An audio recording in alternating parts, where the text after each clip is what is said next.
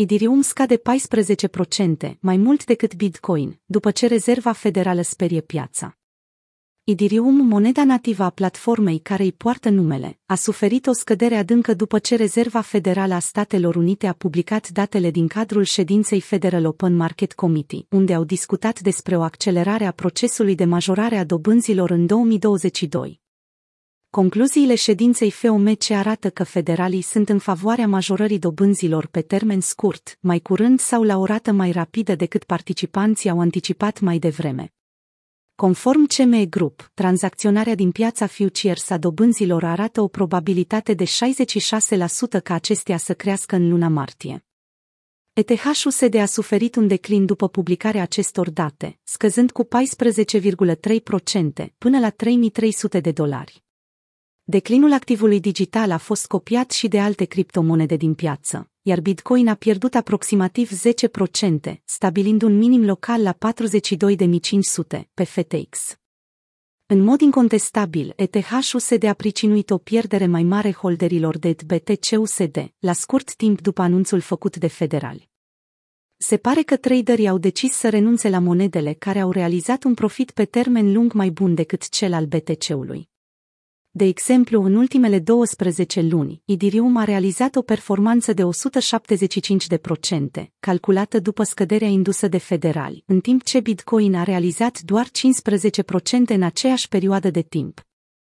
De asemenea, Solana, un competitor principal al ETH-ului, a înregistrat pierderi mai mari decât Bitcoin, printr-o scădere de 14,7%.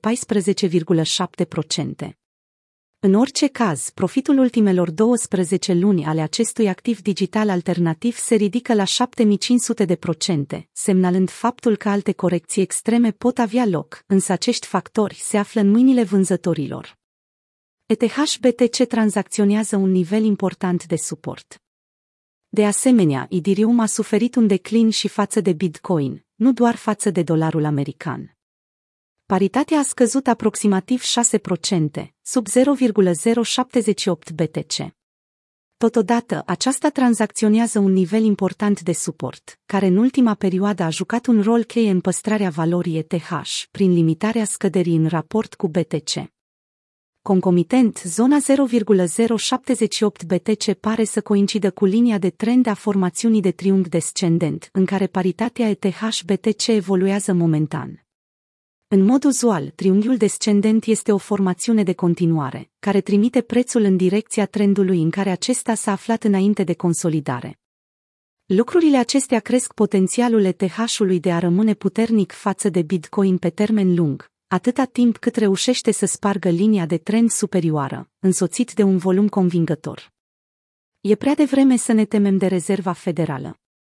Timp de luni de zile, federalii s-au blocat asupra opiniei că inflația ridicată din Statele Unite s-a inspirat de la blocajele din rândul lanțurilor de aprovizionare.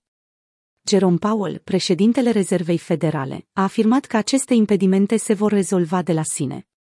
Însă, în cadrul ultimei ședințe FOMC, Powell a părut cel mai puțin convins asupra faptului că inflația este tranzitorie, după cum a spus-o în trecut.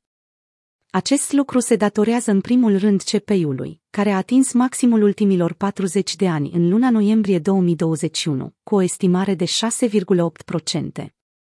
Între timp, prețurile consumatorilor, care exclud energia și categoriile de alimente, au crescut cu 4,7% față de anul precedent, mult peste valoarea de 2%, țintă pe care Rezerva Federală o dorește. În prezent există un risc real asupra faptului că inflația ar putea fi mai persistentă și riscul ca această inflație să rămână ridicată a crescut, a concluzionat președintele Powell în cadrul ședinței FOMC din 15 decembrie.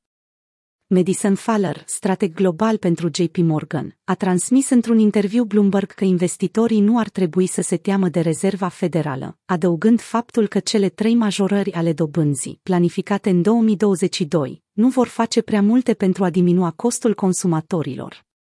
I-a mai spus. Creșterea și inflația vor decelera pe parcursul anului 2022, însă tot rămân deasupra nivelurilor istorice de trend. Suntem de părere că acest lucru implică un risc mult mai mic față de o altă corecție a pieței, indusă de federali.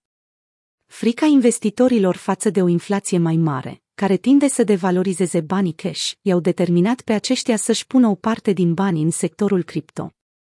De exemplu, Thomas Peter Fee, fondatorul miliardar al firmei de brokeraj Interactive Brokers Group, a recunoscut că își păstrează 2-3% din activele sale nete în criptomonede, pentru cazul în care banii fiat ajung să nu mai valoreze nimic. De asemenea, Ray Dalio, fondatorul Bridgewater Associates, a dezvăluit anul trecut că portofoliul său de investiții conține și Bitcoin. Sean Farrell și Will McEvoy, strategi pentru Fund Strat Global, au evidențiat că investitorii ar trebui să-și mărească expunerea în sectorul contractelor inteligente pentru a profita cel mai bine atunci când piața își revine. Având în vedere scăderea curentă, la nivel macro, levierul din piața Bitcoin și robustețea pieței altcoin, suntem de părere că este indicată expunerea la Ethereum și la alte platforme destinate contractelor smart, au transmis cei doi, adăugând. Probabil că pe termen scurt Bitcoin va mai avea de suferit, însă credem că există o oportunitate în a cumpăra volatilitatea prin piețele de derivate.